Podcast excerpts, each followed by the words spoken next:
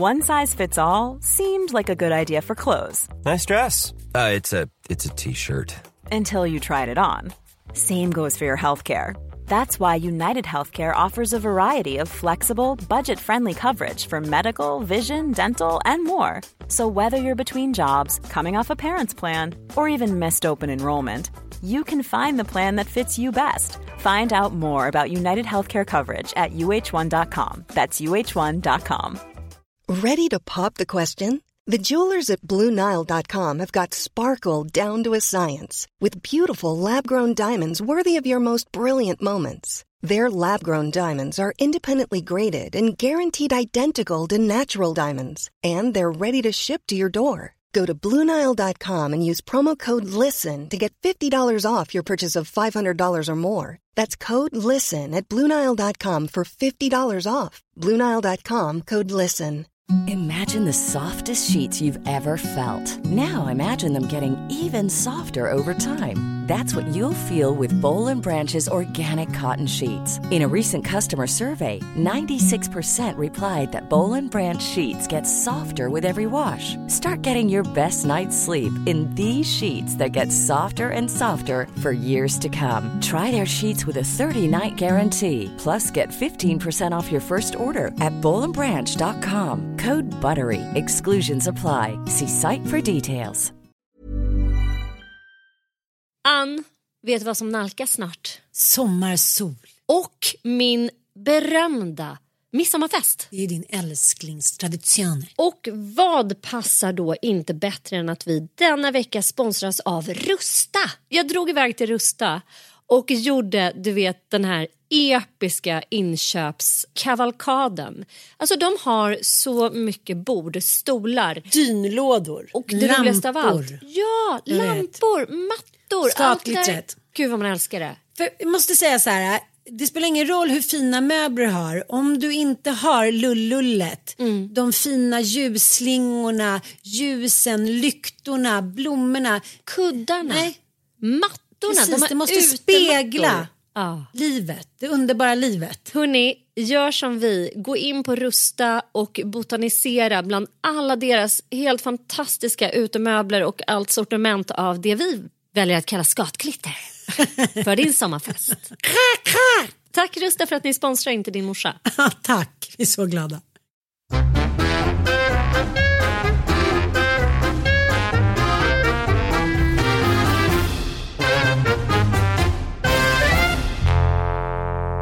Hej och varmt välkomna till podden Inte din morsa. Inte din morsa, jag är inte din farsa, jag är inte din bror. Progglåt från eh, ja, någon annan Apropå tid. prov, vad roligt att du säger det för jag lyssnade faktiskt på vägen hit på Magnus Lindberg. Vad är det för låtar? Han var liksom någon slags rockstjärna som blev stor samtida som min pappa blev stor. Han Mm. gjorde några ikoniska låtar eh, som hette Röda läppar bland annat. Mm. Kyssa dina röda läppar. Och, Vi kan ju lyssna lite. Mm. Ja, vi kan lyssna lite. och kyssa dina röda läppar och kyssa dina röda läppar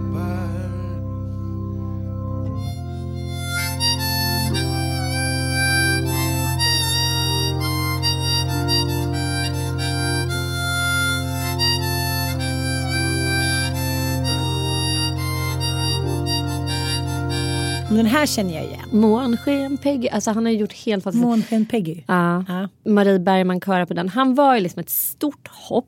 Han kom ju som ett så här, musikaliskt geni. Och eh, poetiskt geni. Alltså de här låtarna är ju helt fantastiska egentligen. Och det blir ännu mer fantastiskt när man tänker sig att han är så här, en nobody. Verkligen en så här. Det fanns ju en fäbless på den tiden för så här, arbetarkillar som kom från myllan. Som tog sig upp och Stefan Eh, Sundström. ja, ja, Stef- ja och min pappa väldigt mycket. Ja, men du vet så. Men han gick ju bort för några år sedan i cancer. Men ja, jag vet inte vad jag vill säga med det här. Mer än att jag började lyssna på hans låtar för att jag av en slump så fick jag reda på att det ska släppas en sån här hyllnings-EP. Så såg jag att Mauro Scocco ska tolka en. Du vet, eh, typ Ja, inte, Cornelis. till, inte till din pappa. Nej, nej, till Magnus Lindberg. Okej. minns du när Cornelis eh, kom? När Ja, Cornelis gud. Ja, ja. Mm. Det här ska bli en liknande. Det här ska bli en liknande och eh, äh, du vet uppstället, det bara kändes så jävla magic. Det är så här Sofie Selmani ska sjunga typ. Jag Du tror vet att att vi spelar i samma fotbollslag? Gör ni? Vad Nej, var det? nu, Ni gjorde? vi bara- Jag bara, har ni startat en korpenlag? Korpgluggarna bara. ja, vi spelade i samma fotbollslag och hon var hon var så exotisk. Du kan tänka Farsta glitter liksom. Hon körde sin stil. Hon var liksom. Ja, men hon, Redan då, så Ja, här, hon sådär sprang sval. som en hind. Ja. Nej, men jag har aldrig sett en så snabb kvinna i mitt liv. Det var så här. Jag trubbade på därefter. Hon var så bisarrt snabb och otroligt bollsäker. Mm. Inte vad musiken tog över som det ofta gör. inte killar utan musiken. Jag tycker det är så roligt nu när, när Ilons tjejer säger nej men jag vet inte. Hon så spelar ju handboll på elitnivå. Hon bara nej men jag tror inte jag ska fortsätta. Jag ska ta en paus och så här. Det kommer till en tid i livet så här, man orkar inte ge järnet. Liksom på samma sätt. Det är, så, det är för mycket annat som är göttigt. Ligga och hångla med sin kille och festa lite och sådär. Det, det, Men det är också någonting som är så skoningslöst med idrott. ja. Vi pratade ju om det för några veckor sedan och så, så sa vi då när vi snackade om det så här, men gud det här måste vi prata om i podden men så gjorde vi inte det för det Okej. var annat så att säga som kom emellan. Men jag har funderat mycket på det för att vi har haft horse yoga i helgen igen. Just det. Vår älskade horse yoga och det är ju liksom en, ett heldagskoncept eh, med vår kära kompis Sofia Edgren som håller en superhärligt yogapass och sen käkar vi vegansk mat och sen jobbar vi med hästarna på eftermiddagen på olika teman. Och det här är liksom det jag håller på med eh, med hästar. Det är liksom allt annat än idrott egentligen. För hästar har ju blivit i Sverige så jävla förknippat med eh, idrottsrörelsen. Det är Svenska Ridsportförbundet och det ska tävlas i hoppning och det ska tävlas i dressyr och börjar på svensk ridskola så har det liksom en väldigt tydlig sån så här utvecklingskurva och det är prestation som gäller typ. Precis som alla andra idrotter också, att det ska tävlas. Hästyogan är ju ett försök till att skapa liksom, för det är ju skitmånga, inklusive jag själv, som älskar hästar men är helt ointresserade av eh, tävlingsridning. Och det finns ju så oändligt mycket mer man kan göra med sina hästar än att här, bara ägna sig åt prestation, träna mot nästa tävling och sånt. Alltså jag har aldrig tävlat hela mitt liv. Nähä, har du aldrig gjort det? Nej, inte mina hästar. Okej. Jag är helt ointresserad av det. Jag är liksom mer intresserad av tränandet av häst. Ja, och det är ju den mentala kommunikationen. Vägen dit Vägen dit. Och att så här, hur ska jag kunna få den här hästen att förstå sin uppgift på bästa möjliga sätt? Hur kan vi nå ett högre syfte med vår, vår relation och vår kommunikation? Mm. Och målet på något sätt har hela tiden varit utplånandet av gränser. Att man blir ett med sin häst. Och det har ju liksom noll att göra med prestation. Även om den, när man uppnår det tillståndet så eh, är det naturligtvis så att du blir bättre på tävling.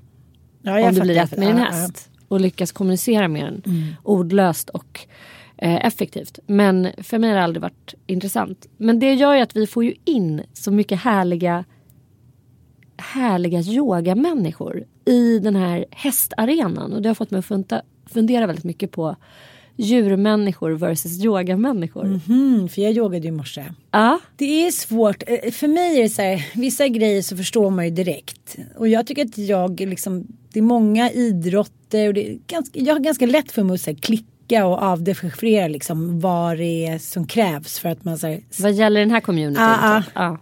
inte här.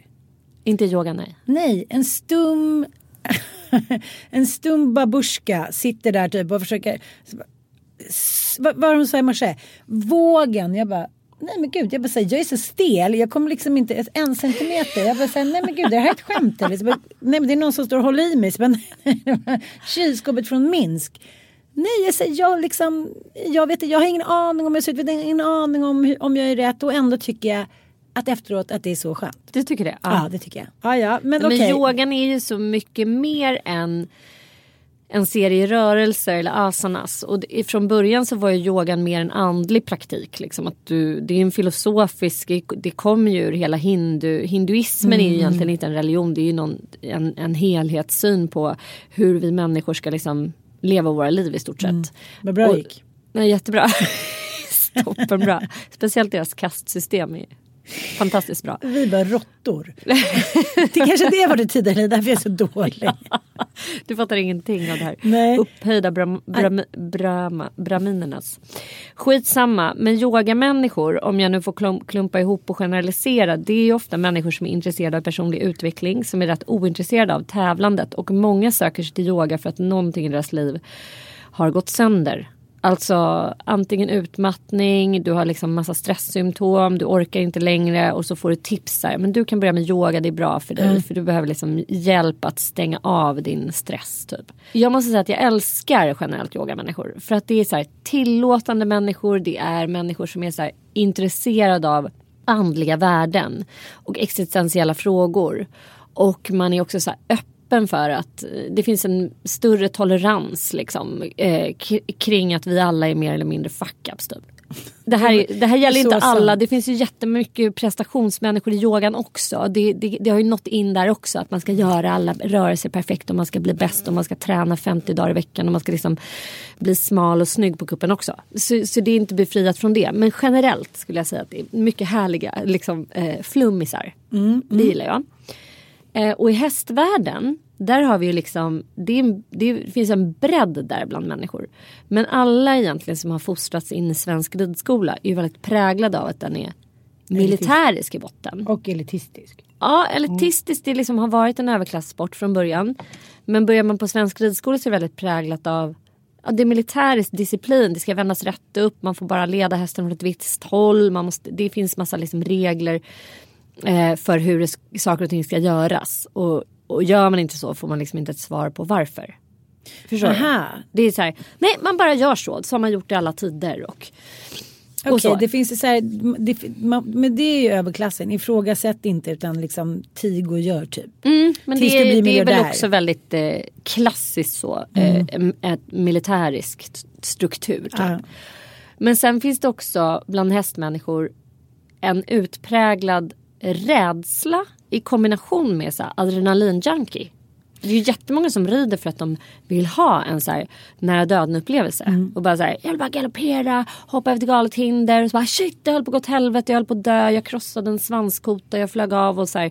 Nej, men det, det är så många som håller på med det för att det är Jag- jag adrenalin kicks fattar. junkies liksom. Li- Samma människor som gillar att typ åka puckelpistbackar och bara kasta sig handlöst eller klättra något jävla stup. Alltså så. Jaha, så det är istället Mm. för diagnos för kvinnlig överklass. Ja. Många tror jag ADHDs i den kategorin. Men sen finns det ju också de som liksom söker sig till hästar av samma skäl som de söker sig till yoga. Att man bara älskar att vara kring hästar. Och det finns ju så många studier nu som är så jävla coola som visar att hästar verkligen har en läkande effekt på människor. Fridans också. Ja. Men att sätta ihop de här personerna, Ja, spännande. det är kul. Det händer grejer. Flummisarna de får liksom utmana sig. Och så här, våga testa saker som de kanske inte trodde att de skulle våga. De är ofta så här, nej jag vet inte om jag kommer våga sitta på en häst. Det vet jag inte. Så här. Och de, ser, de kommer ofta upp liksom till hästarna och är så här. De är som gudomliga väsen. Så här. Och sen har man liksom hästfolket som är så här. Ta dem i bruk. Ja, Jag ja, förstår fattar. Att det är liksom. De har det- liksom bytt områden medan häst, Ja. hästisarna är så här. De bara yogis, det här är något överjordiskt. Ja. Man måste sitta och så andas. Här med andningen också. Jag fattar aldrig om man ska här, andas med öppen. Andas ut, andas sig alltid in. Nej, men, så, såg Sofia, hon bara.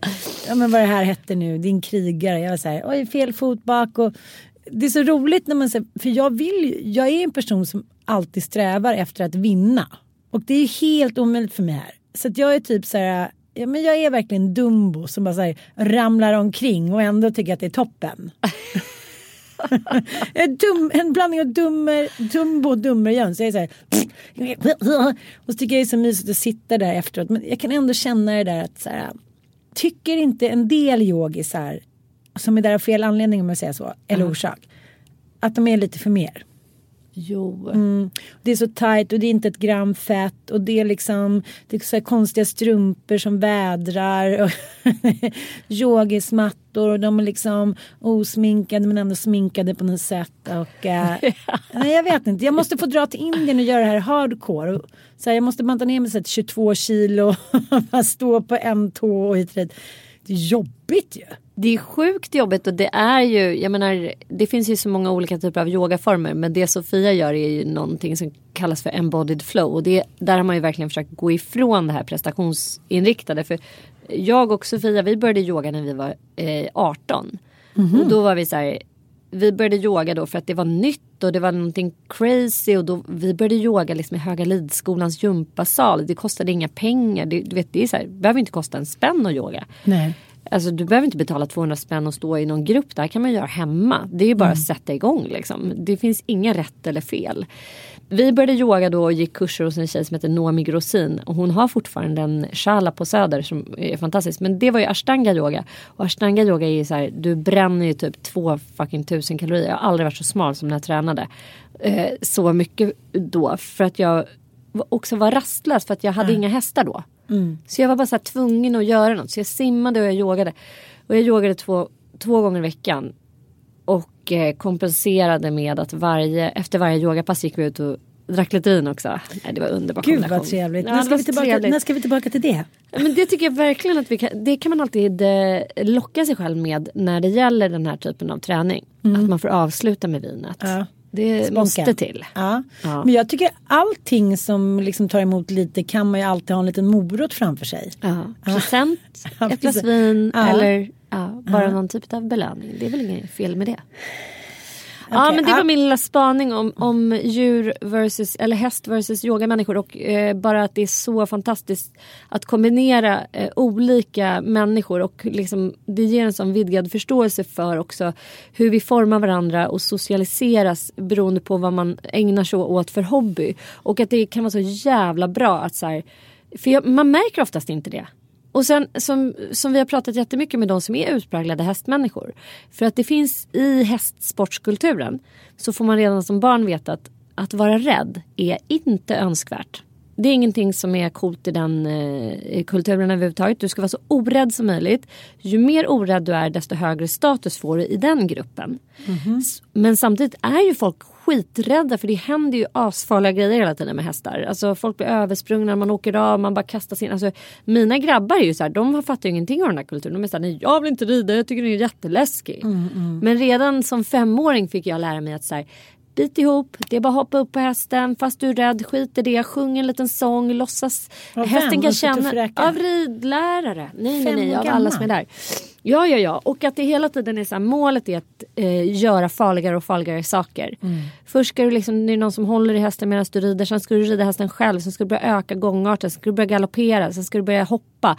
Och ju oräddare du är desto bättre. Samtidigt är många människor rädda. Mm. Vilket gör att de håller käften om det.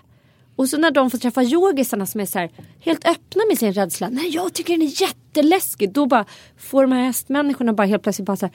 Ja jag är faktiskt också lite rädd fast jag har ridit i 30 år. typ. Här.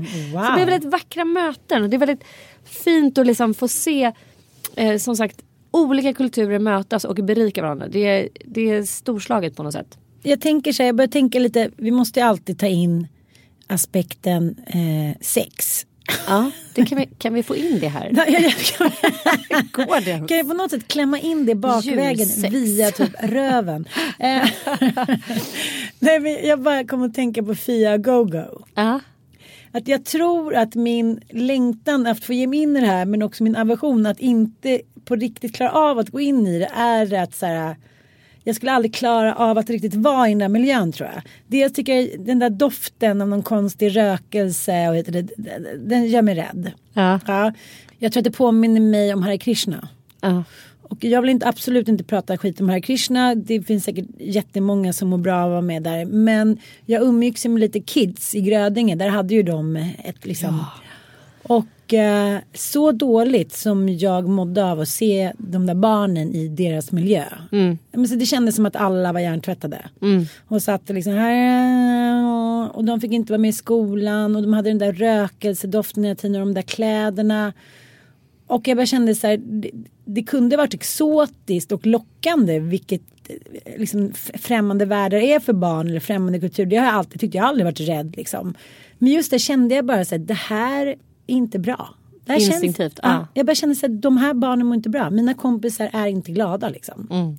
Så jag tror att det är det det handlar om. Men sen när jag ser så här, Fia Go-Go eh, och hennes liksom, man Filip och deras unge och allt de gör ute och reser och fixar och håller på med sin, ja de bjöd in oss till sin eh, Tantrakurs. tantrakurs och så tänker jag så här, fan vad futtigt, du går omkring här i livet och liksom du ligger med killar och du är män och du är missnöjd ibland och nöjd ibland. Men jag tycker aldrig att jag har vågat ta sex till en annan dimension.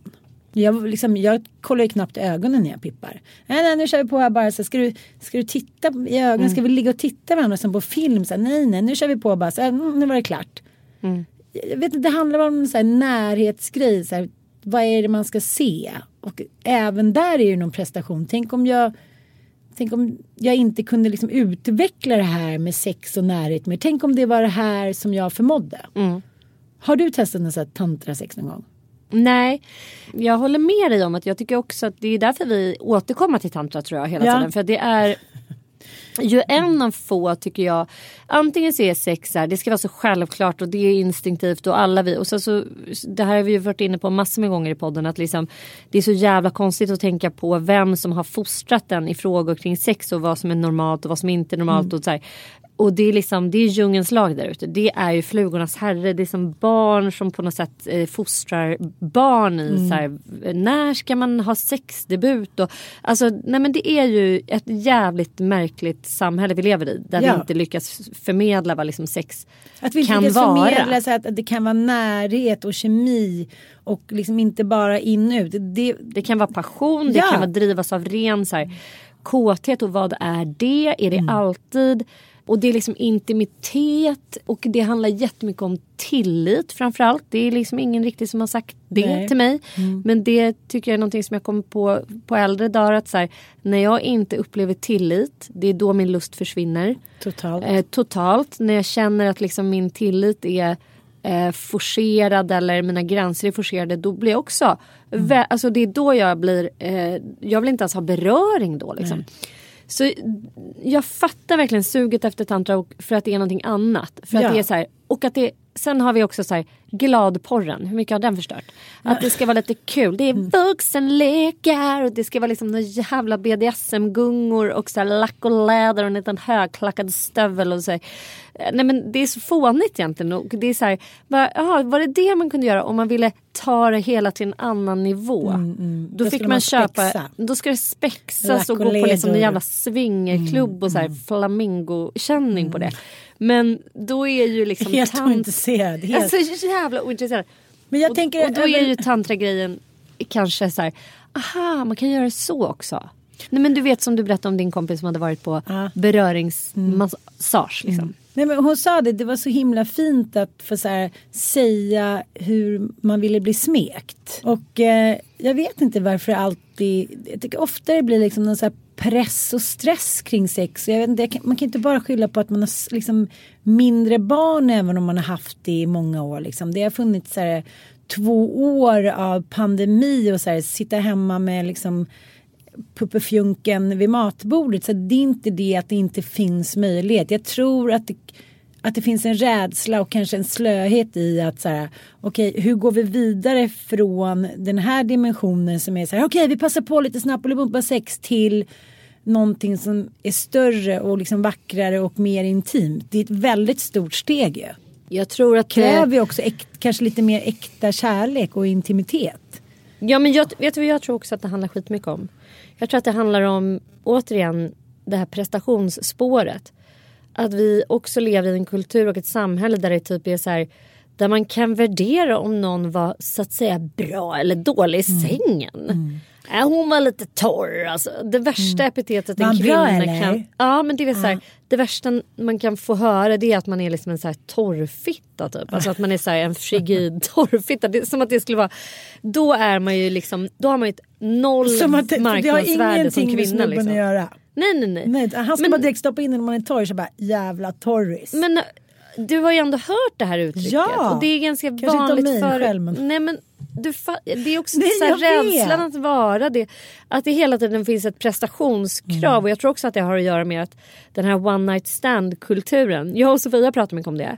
Att så här, Men den är ju liksom helt rubbad egentligen. Mm. Första gången man träffar en människa, eller bjuder, men förstår vad jag menar? Man ska klä av sig till det mest nakna som man kan vara. Vi lever i ett samhälle där man i övrigt går och gömmer sig. Men här ska det liksom krävas bara en så här Tinder-dejt. Sen ska man knulla hej vilt. Mm, Och det är klart att du kommer bli bedömd utifrån det knullet. Mm. För eventuellt fortsatt dejtande eller ej. Det är liksom sjukt jobbig prestationsgrej för många tror jag. Men jag vet inte, jag och William Spitz gjorde en liten grej tillsammans igår och då pratade vi just om det där att vi pratade dels om din, din och min programserie Djävulsdansen då när man så här, öppnade på locket till så här, en dold bevarad hemlighet. Så här, 500 000 medberoende människor i Sverige. Nej mer. Alltså, han sa så här, men gud, tänk om vi bara kunde vara lite mer öppna. Liksom, som, han har ju skrivit en, en ny pjäs som handlar om psykisk ohälsa.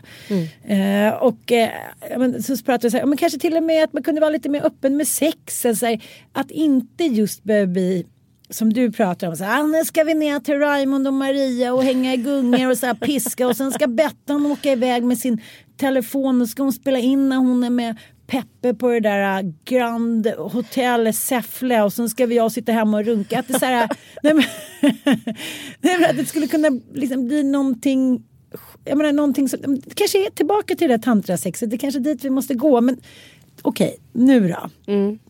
Till mitt problem igen. Eh, Liksom de som jag känner som är yogisar, det blir alltid någonstans de som är hardcore, vilket då tantrautövare faktiskt Mm, ganska de kan man är. verkligen kalla för hardcore. Nej men ändå. då är vi tillbaka till så här äh, indiska schamanen typ. Det ska målas med ockra, det ska sittas i fladderbyxor. Jag har redan gjort min fladderbralla och det var i Thailand. Liksom, kan jag inte få acne jeans, en topp och lite mascara? Alltså varför måste jag gå De tillbaka måste liksom till... lajva hela kittet. Jag håller med. Gandhis syster bor inte här längre. Kan man inte...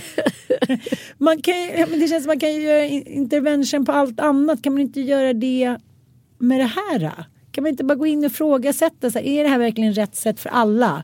Att ha en så stor fladdrig bralla och liksom långt hår och några smycken som hänger ner. Det, det, det är hela den grejen. jag. Kristalldeo. Ja, och efter jag typ blev pullad av den där massösen i Kuba jag ännu mer så här Don't go near my genitals. Jävla galning. Men jag- Jag, måste, jag rannsakar mig själv för jag är ju en massagefantast. Alltså jag har masserats av säkert tusen och, ja, men jag har nog säkert fått massage i runda slängar 3000 gånger. Mm. Jag har under ett enda tillfälle varit med om en situation som jag bedömde som att det här, eh, det här kändes obehagligt. Och det var, och jag I Goa? tänkte, nej det var inte Goa, det var i Thailand. Och det var, jag har ju fått så mycket thaimassager och jag är liksom jag tycker också att det är så jävla fantastiskt att man direkt känner när någon har en sexuell intention. Men jag blev så himla lurad därför att de har ju sitt liksom tredje kön med sina tomboys med, eh, med transsexuella män och man vet ju aldrig ibland, alltså, man tänker inte på om det är så att säga kvinnor som är födda till kvinnor eller, eller om de är Nej. har valt att vara kvinnor. Och det, det är ingenting som man ens bryr sig om tänker jag i Thailand. Och jag är bombsäker på att jag säkert har blivit masserad av flera tomboys. Men grejen är den att här var det på ett litet shady ställe. Det var så här i Krabi, vi hade tagit in på något hotell och så gick vi in på någon bakgata och där fanns det liksom lite massagesalonger och jag ville bara liksom ha en snabb massage innan vi brassade vidare ut på öarna. Och då var det en kvinna då som gav mig massage som ju var man. Och jag tänkte på det så här, för det har ju varit någon diskussion nu i, om det är Storbritannien eller USA. Jag har sett på så här, många som har skärmdumpat på Insta. Liksom, det absurda i att man vill förbjuda transsexuella från att vara i kvinnliga eh, omklädningsrum. För det är vissa kvinnor då, vissa feminister som menar så här, nej vi vill inte ha män där oavsett vad. Och då blir man ju kallad trans, transfobisk. Ja, Liksom. okej, ja, ja. För att vi kan bli övergreppade eller liksom det utgör en risk för oss. Vi måste få ha en kvinnligt fredad zon. Alltså vad är en kvinna egentligen? Krävs det ett eh, par medfödda då eh, äggstockar och en, en eh, vagina och en livmoder för att man ska kallas, kunna få vara på det här kvinnliga eh, säkra rummet. Alltså det här är en pågående filosofisk Ja, jag diskussion. fattar det. Jag, jag förstår frågan. Mm. Och tran transsexuella då eh, menar ju att det här är eh, liksom fuck it. Och det var någon som skrev så här. Jag är inte ett dugg jävla rädd för att min unge ska, liksom, min dotter ska eh, dela omklädningsrum med transsexuella. Eh, liksom, de brott som transsexuella har begått mot kvinnor är liksom så här. Det finns fan inte. Det Nej. existerar inte. Ett på miljarden. Ja, en på miljarden. så här. Och det ligger något i det.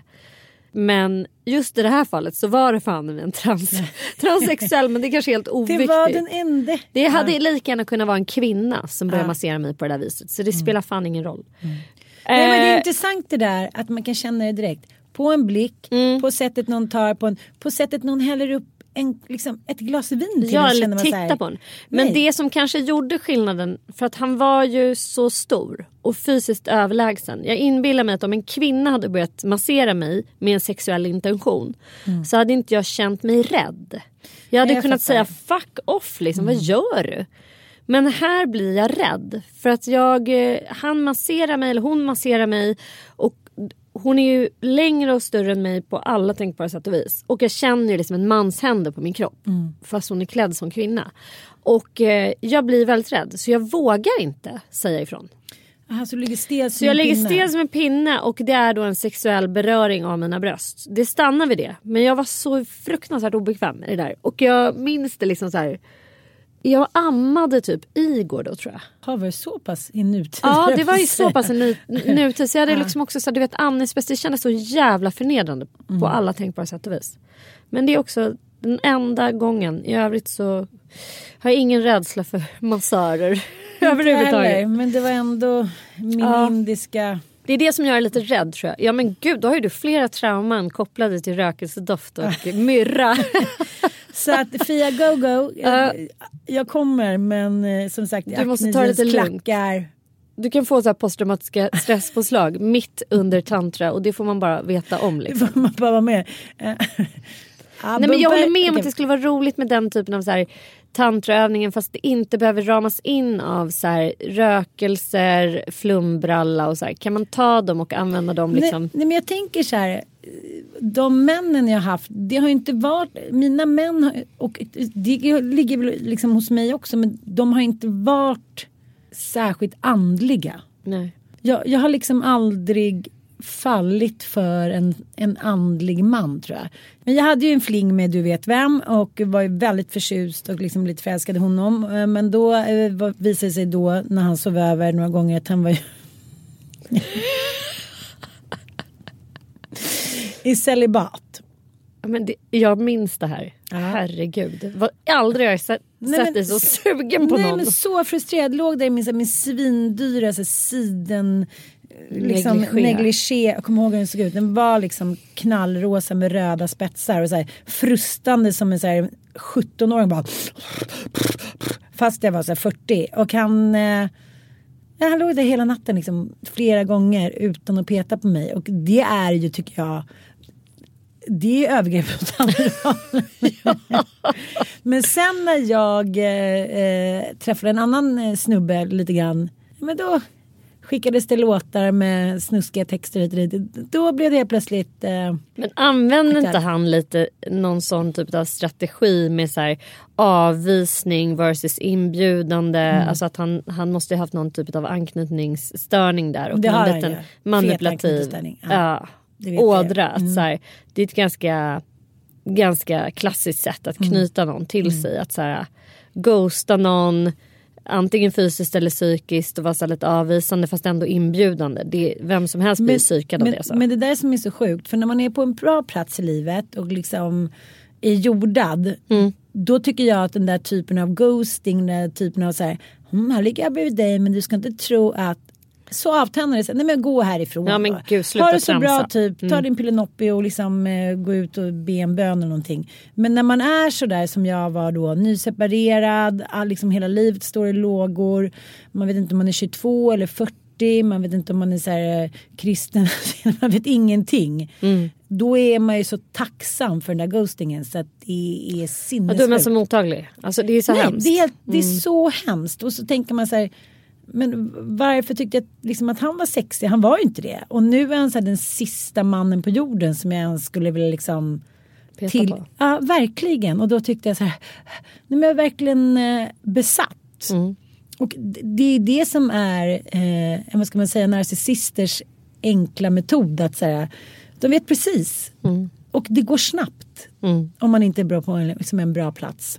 Så så här, Verkligen. Men det är också så att de oftast känner också svagheter. Så att man söker sig till någon som är väldigt tillgänglig och väldigt så här, på ett skört ställe i livet. För det är där man kommer in. Som sagt en jordad stabil människa, där är ju så här, man genomskådar ju det eh, ganska snabbt. Liksom. Om man mår bra och, och stabil och känner sig trygg och säker så går det där oftast inte. De där metoderna funkar inte lika bra i alla fall. Kan du räkna på dina, har du haft något så här tantriskt med Micke eller med dina ex? Har du gjort här, saker där man bara liksom ligger nära och håller om och inte har sex? Har du liksom experimenterat? Det, är det jag känner sig. Jag har experimenterat för lite. Har du experimenterat med någon av dina män? På det sättet. Okej nu pippar vi inte på en vecka och sen är det bara så här woohoo. Nu gör vi det. Du ligger där och sen kommer jag in och så pratar inte med varandra och så ska jag så bara smeka dig. Först ska det bara vara äggskalstunna kläder. Alltså, Nej men, nej men vet du vad jag tror att anledningen till att jag inte har gjort det. Det är för att jag har inte upplevt det än så länge som särskilt problematiskt. Jag tror att många som, jag vet ju att eh, eh Fia som vi nämner hon började ju med tantra för att hon hade hon hade, liksom, hon hade jobbiga, traumatiska eh, minnen av sex och hade varit liksom... Alltså det fanns problematiska inslag i hennes förhållningssätt till sex. Och det vet jag många som har sökt sig till så här tantriska ja, men un, undersökt den typen av sex. Det är liksom att man måste omprogrammera vad sex är. Det, sex som självskadebeteende är jätteutbrett eller mycket mer utbrett än vad man har fattat. Och du vet den här prestationsgrejen att man liksom säger nej men jag bara har knullat på men jag har typ aldrig fått orgasm. Jag vet inte ens vad jag njuter av utan jag har bara sett det som en så här, det här ska jag göra för att ha ett värde hos eh, män. Och att man går kanske igång på en förförelseakt men sen njuter man inte av sex överhuvudtaget. Så jag tror att det krävs att man måste ha, eller kanske inte krävs men jag kan absolut tänka så här i, en, i, i min andra del av livet att man liksom känner att så här, herregud ska man dö utan att ha utforskat mer? Det har väl med ålder att göra kan jag tänka mig också. intressant. Vi får se om någon kommer först.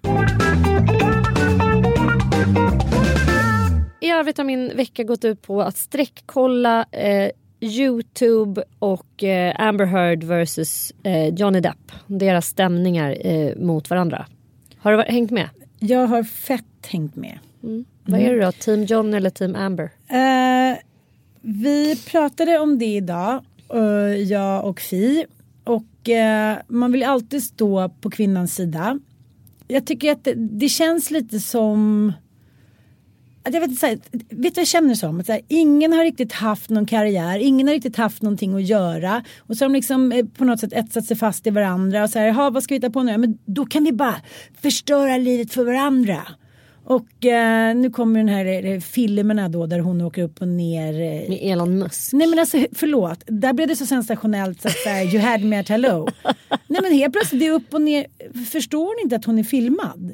Eller är det här liksom något sexuellt spel? Så kommer det visa sig att allting bara är ett enda långt förspel för de två? Det kan man verkligen fråga sig. Men eller hur? För jag nu känner- sitter de ju verkligen och skrattar åt varandra. Man ser att de nästan har så här, är fortsatt i eh, liksom någon, någon, eh, något game med varandra. Under hela den här eh, rättegångsproceduren. Ja, och det är det jag undrar. så- för Du vet ju ibland när man ser liksom, par som man inte känner så väl. Och så bara tänker man sig, nej men gud det är det enda de håller på med. En lång parningslek.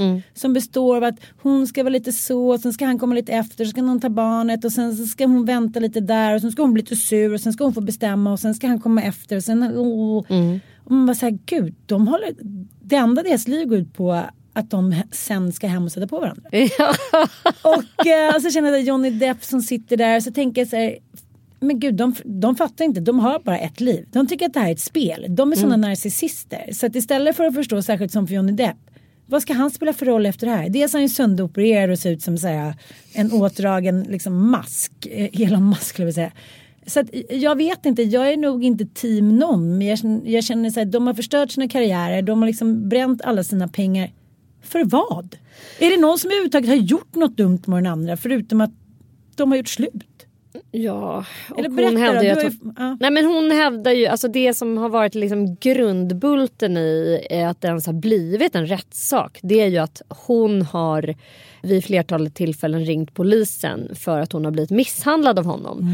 Och det är också då eh, narrativet kring det här att han är en hustrumisshandlare och hon har blivit brutalt misshandlad av honom. Men de har, har de inte som vissa par gör slagit varandra? Jo men sen när, det här, när man då har börjat gräva i det här så har man förstått att det liksom inte alls riktigt har varit så enkelt. I USA har de ett konstigt rättssystem också. Så, så du har ju liksom du har ju den här stämningen. Det är liksom perso- ett personmål som har skett nu två eller tre år efter Ja. den rättegången där Johnny Depp faktiskt blev Friad? friad. Ja. Så han har ju blivit friad där men nu blir han stämd för att ha jag vet inte exakt vad de har för stämning, liksom, hur uttalandena låter. Men och han har ju gjort en motstämning nu för att hon har förstört hans karriär. Och det är ju ett faktum att han inte har fått några roller och han är ju då portad från eh, Hollywood. Han fick ju inte spela i, i den här eh, där han spelar liksom någon jävla pirat. på Car- Pirates of the Caribbean.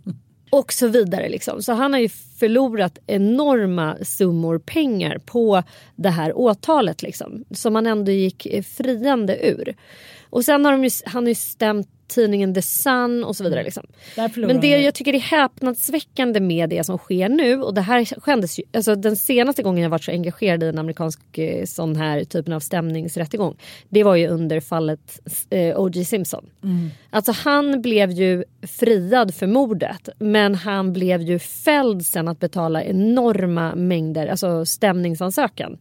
Så det fick han ju betala så då var det ju som att han hade begått mordet. det var det helt absurt. Ja jag vet men han blev ju ändå friad i, i rättegången och det var för övrigt Kim Kardashians farsa som friade honom. Men eh, hur som haver så är det tycker jag så absurt att se två, för att Johnny Depp det som har hedrat honom på något sätt och, gjort honom till den äldre tidens eh, liksom celebrity det är att han har haft en enorm jävla integritet. Mm.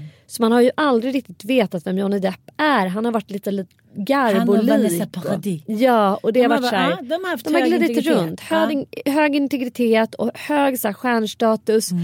Och liksom untouchable på något sätt. Och han har bara fram... Och sen helt plötsligt tillsammans med henne så har han blivit så här hur transparent som helst. Och nu plötsligt så får vi veta allt om dem. Mm. Att Amber Heard liksom bajsar på sig i hans säng. Att hon står och hånglar lite med Elon Musk. Liksom. Och det jag tycker är kanske allra sorgligast det är återigen det här som vi återkommer till. att Johnny Depp har ju gjort massa skit. Alltså det går ju inte att frångå när man läser de sms som han har skrivit om henne. Du vet, han är så hatisk och han är så vidrig. Men det är på något sätt som att folk så här, alltså det, större delen av alla är ju team Johnny. Nu. Alltså han har blivit rentvådd av de här dagarna av Youtube sända eh, rätt, rätt, rättsprocedur. Medan hon blir mer och mer galengjord. Och det är det som är liksom narrativet nu. Att hon är galen. Hon är en sjuk kvinna. Och eh, det, hon är liksom eh, sinnessjuk. Och det är inte så att man förlåter henne då för att hon är sjuk. Eh, om det nu skulle Jag vara så. Utan fattar, hon fattar. är en häxa. Ja. Hon ska brännas på bål. Alltså sällan har vi skådat. Liksom, den sinnessjuka kvinnan blir så jävla mycket hårdare dömd. Medan när Johnny Depp sitter och säger att my preferable choice of drug det är marijuana eller var marijuana eller är hihihi, då tycker folk att det är kul. Han är liksom Sköna supermissbrukare som, ja, som så här, dricker Jack Daniels till frukost och en stor pint of red wine sitter ju han bara och fnittrar åt. Han är så här Mm. dyngalkis, dyngnarkoman och har säkert jättehög liksom, psykisk ohälsa och flertal diagnoser. Men det ska han få ha för han Mm. har rockstjärnestatus och nu äntligen så har det kommit i daga att kvinnan hans var en galen häxa. Och beviset Och då skulle hon också att få. hennes täckkräm med tre olika nyanser hade inte kommit ut innan dess. Och nu går det på TikTok hela tiden, där företag. Man bara så här, nej men det är liksom, det är så här Hollywood at its ugliest. Är det liksom. så jävla smutsigt är det. Och det är det som, som jag, om nu ska säga så här, jag tycker bara hela skiten är sorglig. Man bara så här, ägna er åt att så här, rädda barn typ, inte vet jag, i Ukraina. Så här, gör Ja. någonting bra av er stjärnstad. Nej, jag tror de njuter av det här. Ja. Hon njuter av att bli crazyfierad. Han njuter av så här, kolla på mig, jag är en skön snubbe ändå.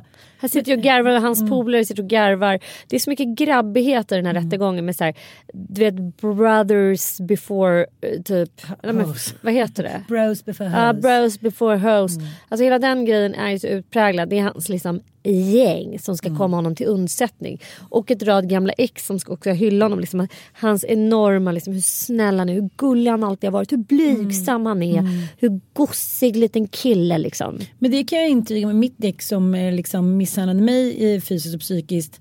Han har ju då enligt tidigare liksom flickvänner och kompisar och nu vet inte hans nuvarande liksom fru vet väl ingenting i vanlig ordning. Men eh, nej, det här verkar helt otroligt. Men det är bara en gång i så fall och det kanske berodde på någonting och så pratade jag med min terapeut hon bara säger det är aldrig en gång.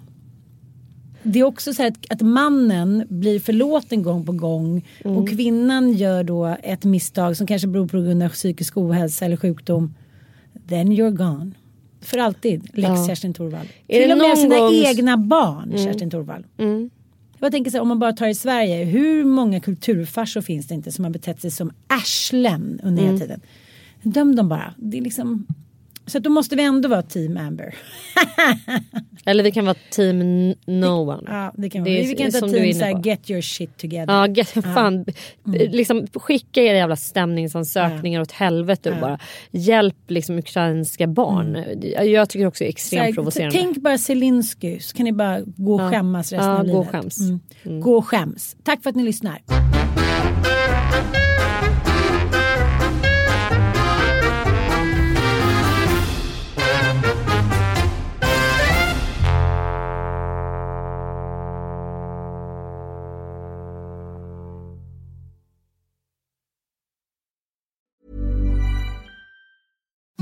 Imagine the softest sheets you've ever felt. Now imagine them getting even softer over time. That's what you'll feel with Bowl and Branch's organic cotton sheets. In a recent customer survey, 96% replied that Bowl and Branch sheets get softer with every wash. Start getting your best night's sleep in these sheets that get softer and softer for years to come. Try their sheets with a 30-night guarantee. Plus, get 15% off your first order at bowlandbranch.com. Code BUTTERY. Exclusions apply. See site for details. Even when we're on a budget, we still deserve nice things. Quince is a place to scoop up stunning high-end goods for 50 to 80% less than similar brands. They have buttery soft cashmere sweaters starting at $50, luxurious Italian leather bags, and so much more. Plus, Quince only works with factories that use safe, ethical, and responsible manufacturing. Get the high-end goods you'll love without the high price tag with Quince. Go to quince.com slash style for free shipping and 365-day returns. Hi, I'm Daniel, founder of Pretty Litter. Did you know cats tend to hide symptoms of sickness and pain? I learned this the hard way after losing my cat, Gingy. So I created Pretty Litter, a health monitoring litter that helps detect early signs of illness by changing colors, saving you money and potentially your cat's life. Pretty Litter is veterinarian developed, and it's the easiest way to keep tabs on your fur baby's health right at home. Go to prettylitter.com and use code ACAST for 20% off your first order and a free cat toy. Terms and conditions apply. See site for details.